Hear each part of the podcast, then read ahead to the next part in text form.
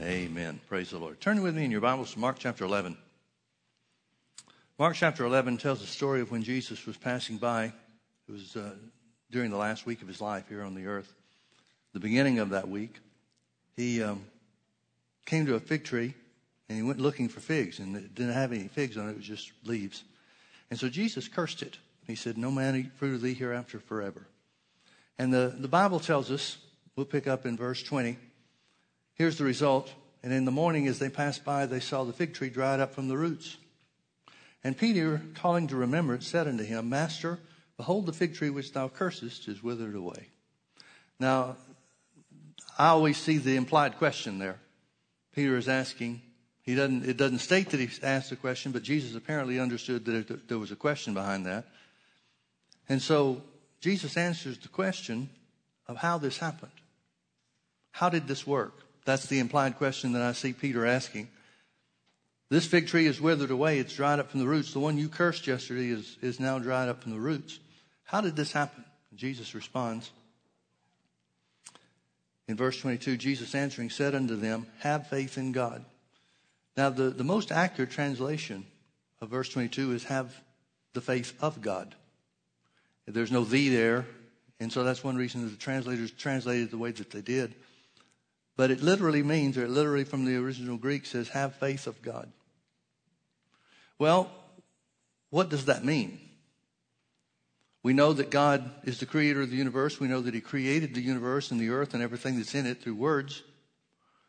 He said, Let there be light, and light was. He said, Let the earth bring forth seed, animals and all that kind of stuff. Everything that he made, he made with the works with the words of his mouth. And so Jesus is saying, have faith of God. It's easier to translate it, have faith in God. And there would certainly be truth in it, in that saying or that phrase if you did translate it that way, but that's not really what he's saying. He's saying, have faith of God. Well, what kind of faith does God have? We can certainly be safe in understanding that he has the God kind of faith, right? So when he's talking about having faith in God or the faith of God, he's talking about the God kind of faith. Now, Jesus has just demonstrated that the God kind of faith removes unproductive circumstances in your life. The tree represents several things. It represents the nation of Israel and the ending of the law which would take place just a few short days afterwards when Jesus was crucified and raised again. But it certainly represents circumstances in Jesus' path, a circumstance that was in Jesus' path, and what he did to overcome it. He spoke to it. Then he tells us how this faith of God, or this faith, the God kind of faith works. Verse 23, he said, For verily I say unto you, that whosoever shall say unto this mountain, Be thou removed and be thou cast into the sea, and shall not doubt in his heart, but shall believe in his heart, that those things which he saith shall come to pass, he shall have whatsoever he saith. Then he went on in verse 24, Therefore I say unto you, what things soever you desire. That sounds like a pretty wide open field. He said, I say, therefore I say unto you, what things soever you desire, when you pray, believe that you receive them, the things that you desire, and you shall have them. now, notice Jesus did not say that the thing that he did was unique to himself. If Jesus did something because he was the Son of God here on the earth, that's outside of the realm of what man is to emulate, or works that man is in, instructed and expected to do, perform, then Jesus would have been a party to a falsehood by answering this way. We sometimes say it for the sake of clarity. Jesus did not answer, Don't try this at home. This is because I'm the Son of God. He did not do that. Instead, he gave the principle whereby anyone, whosoever shall say unto this mountain, he gave the principle whereby anyone can produce supernatural results in their lives just like he did in this, in this case, in this situation. If you combine verses 23 and 24, Jesus is saying that whosoever can speak about whatsoever they desire and expect results. Folks, you can't get a more wide open field than that. It's for whosoever, concerning whatsoever you desire. And those are the principles that he gave. Most often, people object or wrongly think that they don't have enough faith to do what the Bible says we should do. I guess at some point in time, the devil teach, uh, tempts us or tries to influence us with that thought about not having enough faith. But there's never a time in Jesus' ministry or in the New Testament letters to the church, there's never a time when faith is spoken of in size except to illustrate that any level of faith, any measure of faith, any grain of faith planted like a seed will work. Now, I want you to uh, turn with me real quickly to several scriptures because we want to see what the Bible says about faith and this God kind of faith. Turn with me to Romans chapter 12 and verse 1. Paul said, I beseech you, therefore, brethren, by the mercies of God, that you present your bodies a living sacrifice, holy and acceptable unto God, which is your reasonable service. Most translations translate that last phrase, which is your spiritual worship. Remember when Jesus said, They that come to God must worship him in spirit and truth? Worshipping in spirit is presenting your body a living sacrifice, as defined by the scripture. And be not conformed to this world, but be transformed by the renewing of your mind, that you may prove what is that good and acceptable and perfect will of God. Now notice verse 3. For I say through the, the grace given unto me to every man that is among you. Now it's written to the church, so he's not talking about unbelievers, but to every man among the body of Christ. This is a messenger and instruction given by the Holy Ghost to the church. For I say, through the grace of God given unto me, to every man that is among you, not to think of himself more highly than he ought to think, but to think soberly, according as God has dealt to every man the measure of faith. Now, a couple of things I want you to see. First of all, if you're reading in the King James, you'll see that the, that the uh, words of himself are in italics. The translators added these words for uh, hoping to help us understand better what uh, Jesus is saying.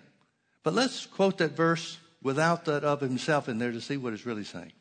Therefore I say unto you by the grace given unto me, to every man among you not to think more highly than he ought to think, but to think soberly.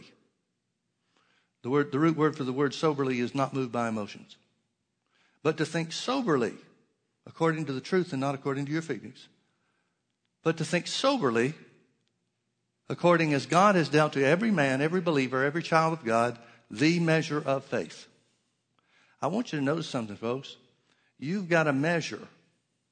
Everybody does. When we're born again, the measure of faith is given to each one of us. Now, what we do with it's up to us. We know that faith can grow. Paul wrote to the Thessalonians and commended them because their faith was growing exceedingly and their love was abounding to all. So we see that faith can grow. But everybody starts off with the measure of faith. Now look with me over to Ephesians chapter 2. We'll see another example of what the Bible says about faith and what, what we have and how to use it. Ephesians chapter 2 verse 8 it says, For by grace are you saved through faith and that not of yourselves.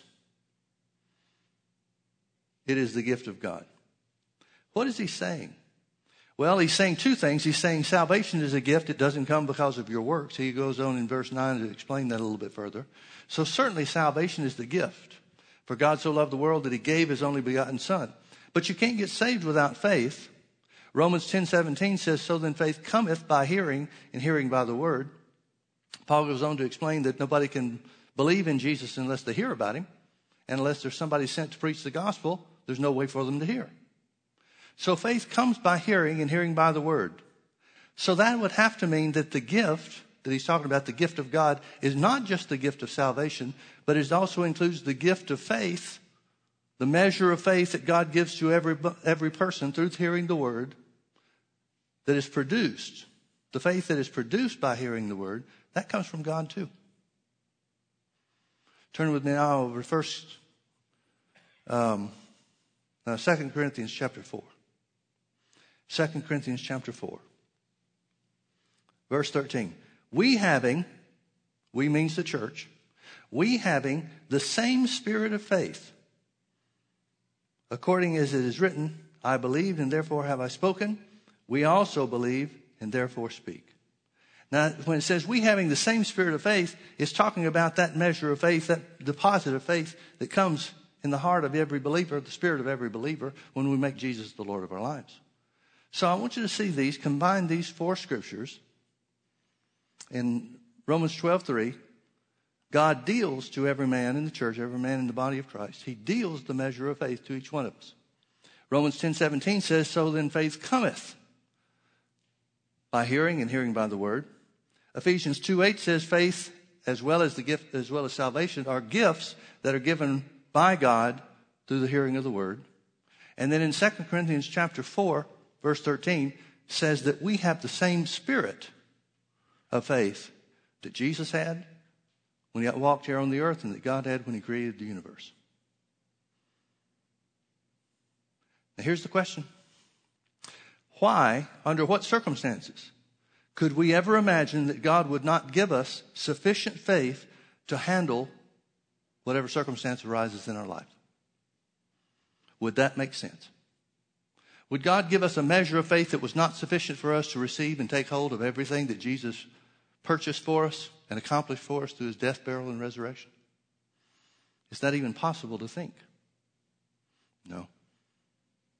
Turn with me over to 1 Corinthians chapter 10. 1 Corinthians chapter 10 bears this out.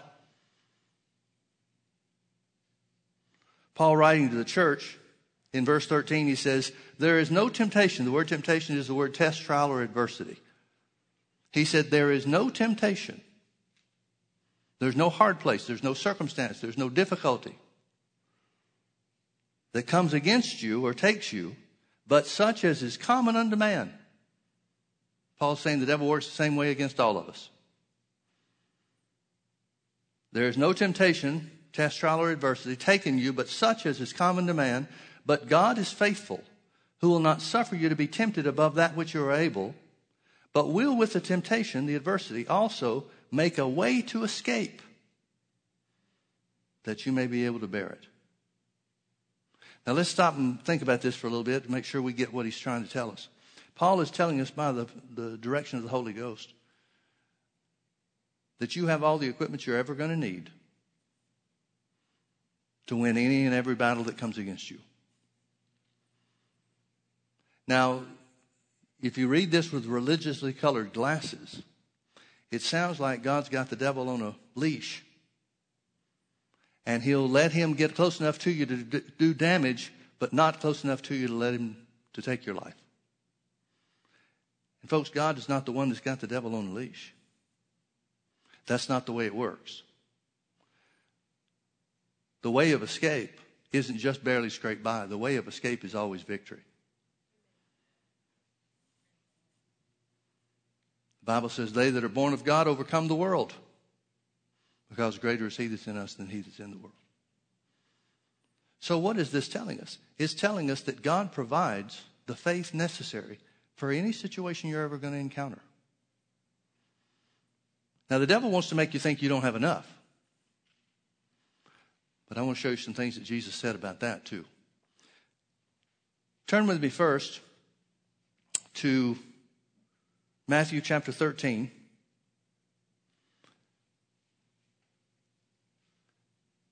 Jesus is speaking about parables.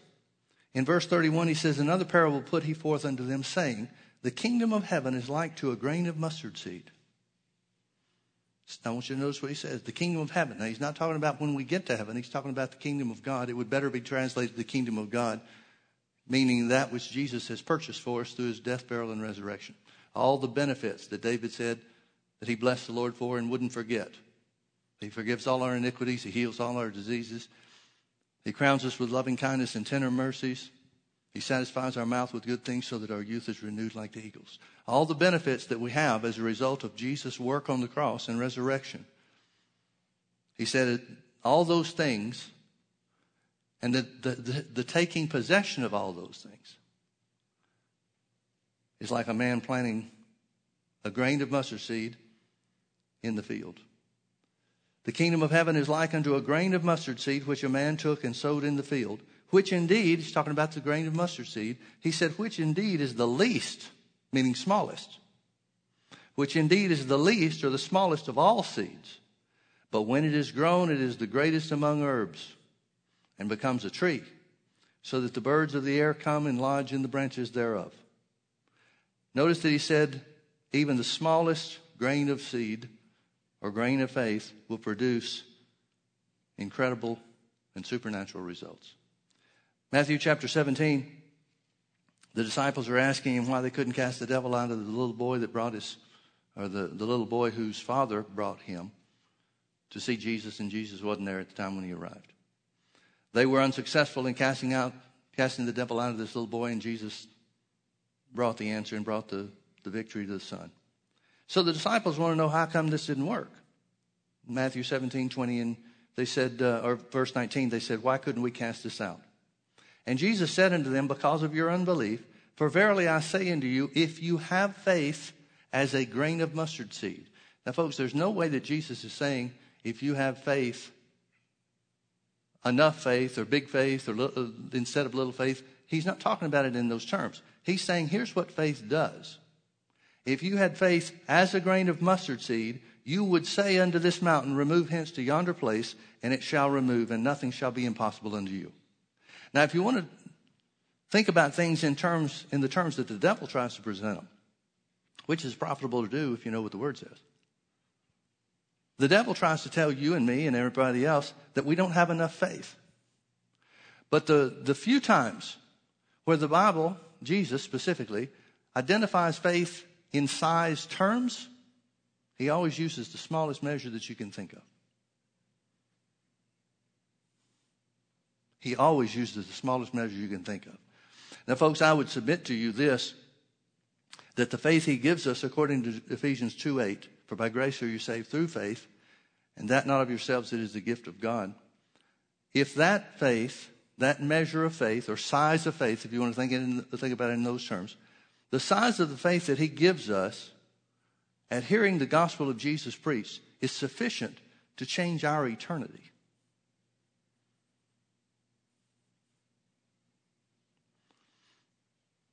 What I'm getting at is that every believer has more than a grain of mustard seed kind of faith. Now, let me show you another one. Look with me over to Luke chapter 17. Luke chapter 17, Jesus is speaking to the disciples. One of them poses a question to him. Peter says, how much, how many times should I forgive? If somebody, my neighbor works against me and offends me or does something to, to bring harm to me, how many times do I have to forgive him? Seven times a day? Now, I have no doubt that Peter is using a, a number that he thinks, well, that's going to be a big number, but it would really sound like we're doing the right thing with God if we use that. Jesus turns it around and says, no, not seven times a day, but seven times 70, which is 490 times in a day. If your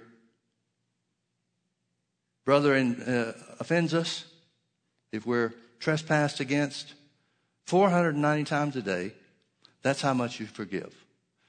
Well, that number just blows them out of the water. And again, I don't believe Jesus is saying we ought to be keeping count and we're off the hook once we hit 490.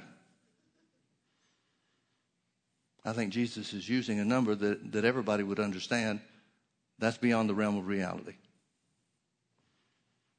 Yet, the, per, the important message here is that we should always be forgiving. But the disciples, when they hear that kind of uh, instruction to forgive, notice their response in verse 5 And the apostles said unto the Lord, Increase our faith. In other words, the disciples hear Jesus talking about forgiving 490 times a day, realize that that's an overwhelming number. That's outside the realm of reality, at least the reality that they can uh, identify with. And their first response is, Jesus, you're going to have to give us more faith. Now, they knew something that most Christians today don't seem to know, and that is forgiveness is according to faith, not feelings. If you wait to forgive somebody when you feel like forgiving them, there's going to be a lot of repenting you're going to have to do, and it's going to be a lot of hindrance to your own faith. Because you remember in Mark chapter 11, verse 23 and 24 tell us about faith being uh, released through words and believing you receive the things that you pray for when you pray. Verse 25 goes on to say, and when you stand praying, forgive. If you have anything against anybody, that your heavenly Father can forgive you. In other words, Jesus is being faithful to show us that unforgiveness is the number one hindrance to faith. It's the number one hindrance. If there's anything that you need to attack and focus on and major on in your Christian life, it is to walk in love and forgiveness. Your faith won't work without it. Galatians chapter 6, verse 5 says, faith works by love, which means it won't work without it. So the disciples, understanding a little bit, said, Lord, increase our faith. Now here's the perfect situation, the perfect example to use, I believe, for what fits in so many people's mindset today. There are times where people will hear the teaching of the word concerning faith, how to release it, how to use it, how to exercise it, and so forth. And it's not an uncommon thing for people to respond in such a way as to say, well, not everybody has the same measure of faith, or not everybody's faith is at the same place. Some people, they, the Christians believe, are given more faith than others. And that contradicts what the Bible says. It says we're all given the measure of faith. We all start off on the same level. What we do with it from there is up to us. And so the disciples said, Lord, you're going to have to increase our faith. You're going to have to give us more faith. Again, that's what the devil tries to tell so many people. If they don't have enough faith to receive their healing or receive anything else that Jesus has done for them, that will be a blessing and a benefit. So they're in the same quandary or dilemma that the apostles are. The apostles said, Lord, increase our faith. It's going to take a lot more faith than what we've got if we're going to walk in that measure of love and that measure of forgiveness. But Jesus answers in verse 6 He said unto them, If you had faith as a grain of mustard seed, now, Jesus still knows that the grain of mustard seed is the smallest of all seeds. Every time he uses an example, he uses the smallest measure that he can identify or that the hearers can identify with. The smallest measure possible. Jesus said, if you had faith as a grain of mustard seed, you might say, the word might is the word would. W O U L D. If you had faith as a grain of mustard seed, you would say. And before we go any further, I want to point something out and that is faith always speaks. And that's what Jesus is telling us. Any measure of faith, faith in anything, faith in any blessing of God, faith in any truth of the Word of God, faith in any promise that, that uh, we desire to have realized in our life, faith always speaks. You can always tell where somebody is by what they say. You can always tell where you are by what you say. Jesus said, if you had faith in, as a grain of mustard seed, as the smallest of all seeds, if you had faith as a, as a um, grain of mustard seed, which by the way, I looked up to see what mustard seed is supposed to look like. And the closest description that I came to, to be able to describe it and identify with it, is a grain of mustard seed is about the size of a pencil point that's superfine sharpened. Sharpened to a superfine point. That's how big a grain of mustard seed is. It's barely visible. Barely visible. So Jesus is saying, if you have faith as a grain of mustard seed, in the measure of a mustard seed, something that you can, can hardly even see, you would say, you will say, if you have faith as grain of mustard seed, you would say unto the sycamore tree, Be thou plucked up by the root, and it, be thou planted into the sea, and it should obey you. Here again, the word should is the word would or will. What's he saying? He's saying you're wasting your time trying to identify how big your faith is. Faith at every level, faith in any measure. When planted by the words of your mouth, will produce a miraculous result. A bigger result than you might even think that it could bring to pass. That's what the measure of faith is. The measure of faith is speaking the word because Jesus said so. The measure of faith is to speak the word of God because you believe it's true. The measure of faith is to say what God's word says about you and about your situation. To be confident that your words come to pass because faith in any measure any measure whatsoever, produces supernatural results. Now, with that in mind, let's think back to the four scriptures that tell us about faith coming to us or being given to us. Romans 10 17 says, So then faith cometh by hearing, and hearing by the word of God. So faith is produced when we hear the word of God. Doesn't matter what size it is. Even the smallest size, the smallest measure will do the job. But faith comes by hearing and hearing by the word. Romans 12, 3. For I say unto you by the grace of God given unto me, to every man among you not to think of himself. You're not supposed to think of anything more highly than you ought to think. The Bible identifies high thoughts as, um, or high mindedness as thinking in terms of that which contradicts the word. The devil tries to exalt himself through our minds to tell us the word isn't true and try to prove to us that the word is untrue through circumstances and situations. So Paul says, to every man that is among you, every person in the church, we should not think of ourselves or of anything else more highly than we ought to think, but to think soberly, not moved with emotion. That tells you right there how the devil is going to try to get you off track in the area of faith. He's going to try to manipulate your emotions, influence you through emotions, through your feelings, to keep you from saying what God's word says. Because he knows what Jesus told us that faith in any measure, even the smallest of measures, spoken by a child of God will produce results.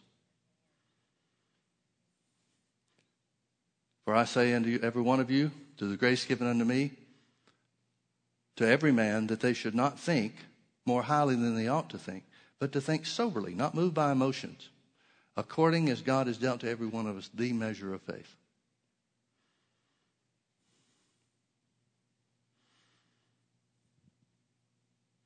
Second Corinthians chapter 4, or I'm sorry, First Corinthians chapter 4, no, Second Corinthians chapter 4, verse 13. I'll get it right in a minute. Says, There is no temptation taken us, but such as is common unto man.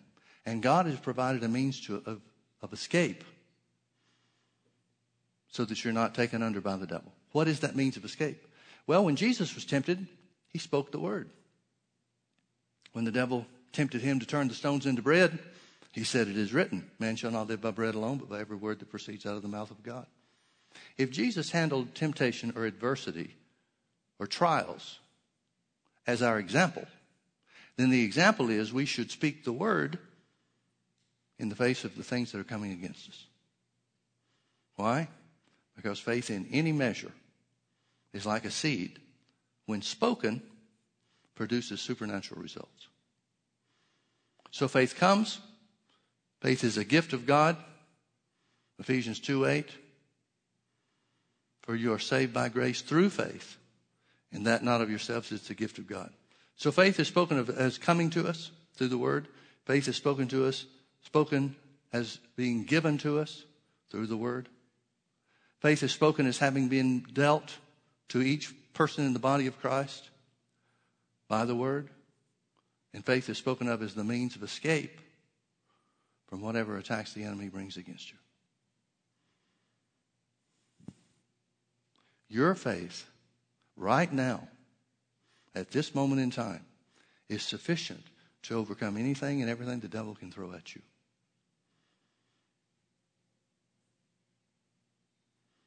The faith that you have right now, based on the Word of God, when spoken from your heart, is sufficient to overcome every, every attack of the enemy. You know the biggest thing about it? Is for us to accept what the Bible says about what we've been given.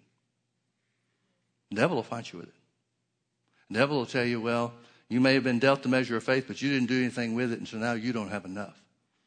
It's impossible for a believer to not have enough faith. Now that may mean that may mean that you're going to have to find out what the word says about your situation, circumstance. But we should be on board for doing that anyway, shouldn't we? All you have to do is find a scripture that tells you what God's will is concerning your situation, or you can just simply act on the, the character and the nature of God that the Bible reveals to us. We know that the character and the nature of God is to give his children everything available or necessary to defeat the devil. The Bible says, For this purpose the Son of God was manifest on the earth, that he might destroy the works of the devil. And then Jesus said, You'll do the same works as me. So anything that you can clearly identify as from the devil, whether it's poverty, whether it's sickness, whether it's disease, whether it's a lack of peace, trouble stirred up in your life, whatever is up the devil, you have the power right now, because you're a child of God, you've got the power right now to overcome.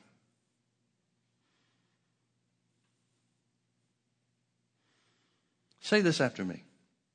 I have a measure of the God kind of faith. I have a measure given to me by God of the faith that created the universe. I have a measure of the God kind of faith, the mountain moving faith, is present in me now. You start saying that, and the devil goes haywire. Because what's he going to say? You're quoting the word. You're saying what God said about you. He may try to bring up past failures. And folks, I would submit to you that everybody has had faith failures. And I use that term loosely because if it had really been faith that we were operating in, it wouldn't have failed. But there have been times for all of us that we thought we were in faith and we didn't really have a sure foundation underneath us. Everybody's had those situations. And the devil wants to try to make you think that's the way it's going to be for you in every situation. And the Bible contradicts that on every hand. You have a measure of the mountain moving faith. You have a measure of the God kind of faith that Jesus said would move mountains. You don't have to wait to get stronger in faith. And really, gaining strength in faith is simply a matter of gaining and uh, growing in knowledge and having the experience of past faith victories. That's what really makes you stronger in faith. That's what really makes you increases your measure, if we can say it that way. It's knowledge of the Word. The more you grow as a Christian, the more you'll see that God promised you more than you thought He did. God always winds up being bigger than we think, never smaller. And it's necessary for us to exercise that faith by speaking what the Word says and then holding fast to it. Paul said it this way, writing to the Hebrews. He said, Hold fast the profession of your faith because God is faithful who promised. Now, why would we have to hold fast the profession of our faith? That word profession, translated in the King James, the word profession is the word confession, the words of your mouth. Why would we have to hold fast to that and not cast away our confidence? Because the devil's going to try to delay everything he can. And the devil's going to try to make you think that the delay, the time period, is proof that what you're trying to receive from God is not really based on faith. And nothing could be further from the truth. Answer me this How many words of faith have been spoken by any of God's children that God ignored?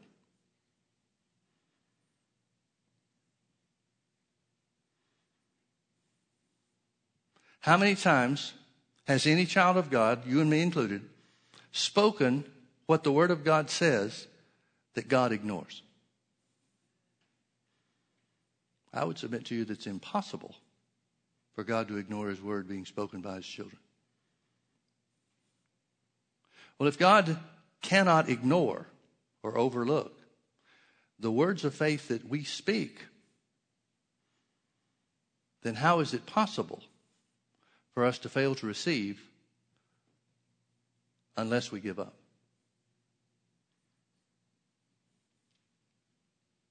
Do you see where I'm going with that? The word of faith, when spoken and adhered to, held on to, cannot fail to produce results. Cannot fail to produce Bible results. You've got enough faith now to overcome cancer, leukemia, paralysis, any and every work of the devil. You have the sufficient measure of faith now, at this moment in time, to overcome anything and everything the devil has or will throw at you. It's already yours now, if the Bible's true. Thank God it's true. There is no temptation, no test, no trial, no sickness, no disease that comes against you but what is common to man. The devil works against every believer in the same exact way. Maybe different circumstances, maybe a different diagnosis for you as there is for me, but it's all the same principle. And there is no temptation that will ever take you but what is common unto man. But God is faithful, who will, with the temptation, make a way for you to escape. And God's means of escape is always victory. God never sounds the, the, the call to retreat because Satan is already a defeated foe. We have the same spirit of faith as Jesus had when he told us to speak to the mountains and the mountains would move. You have, and Jesus knows that you have, the same faith, the same kind of faith, the same origin of faith that enabled him to do miracles. That faith is yours now.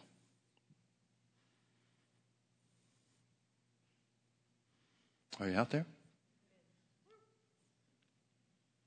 Folks, that has to be true. We proved it by the word. That has to be true. Let's all stand. I'm going to lead you in another confession. It's important that we say these things and take hold of them for ourselves.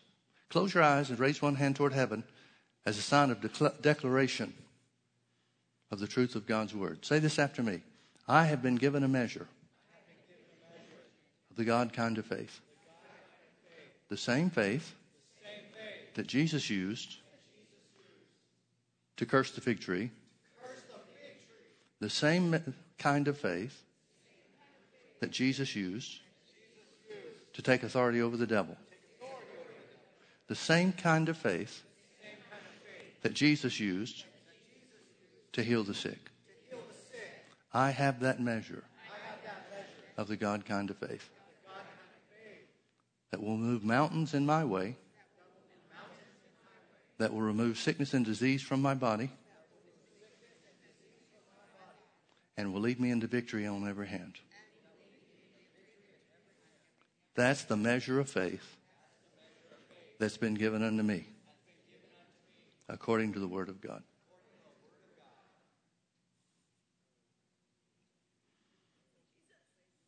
What's left to do?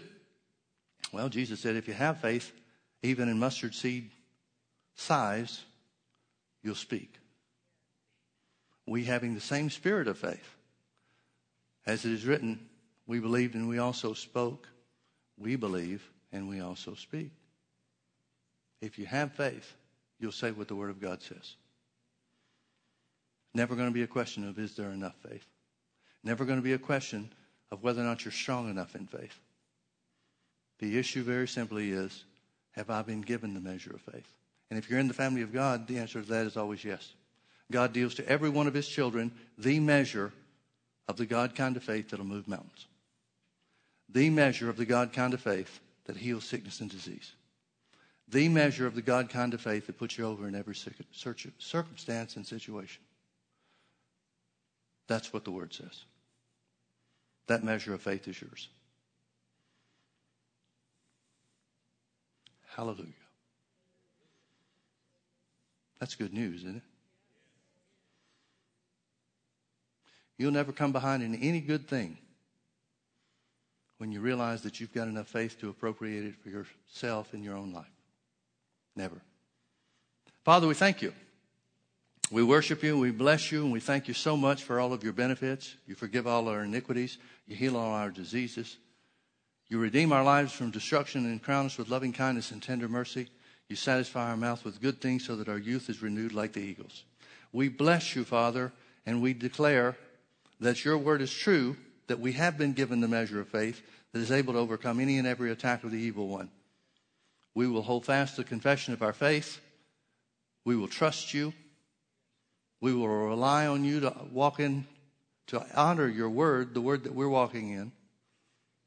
And we declare now by faith that we are the healed of God.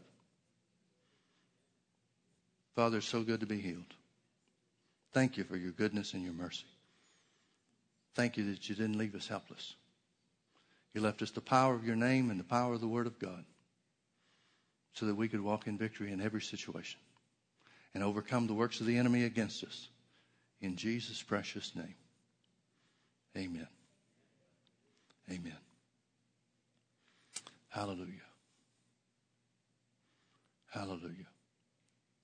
If the word is true, the outcome of the situation that we're in right now is certain. If the word of God is true, our victory is assured. And that's just simply the truth. Thank God his word's true. Amen. Amen. Praise the Lord. Well, thank you for being with us. Use your faith. Amen. You're dismissed.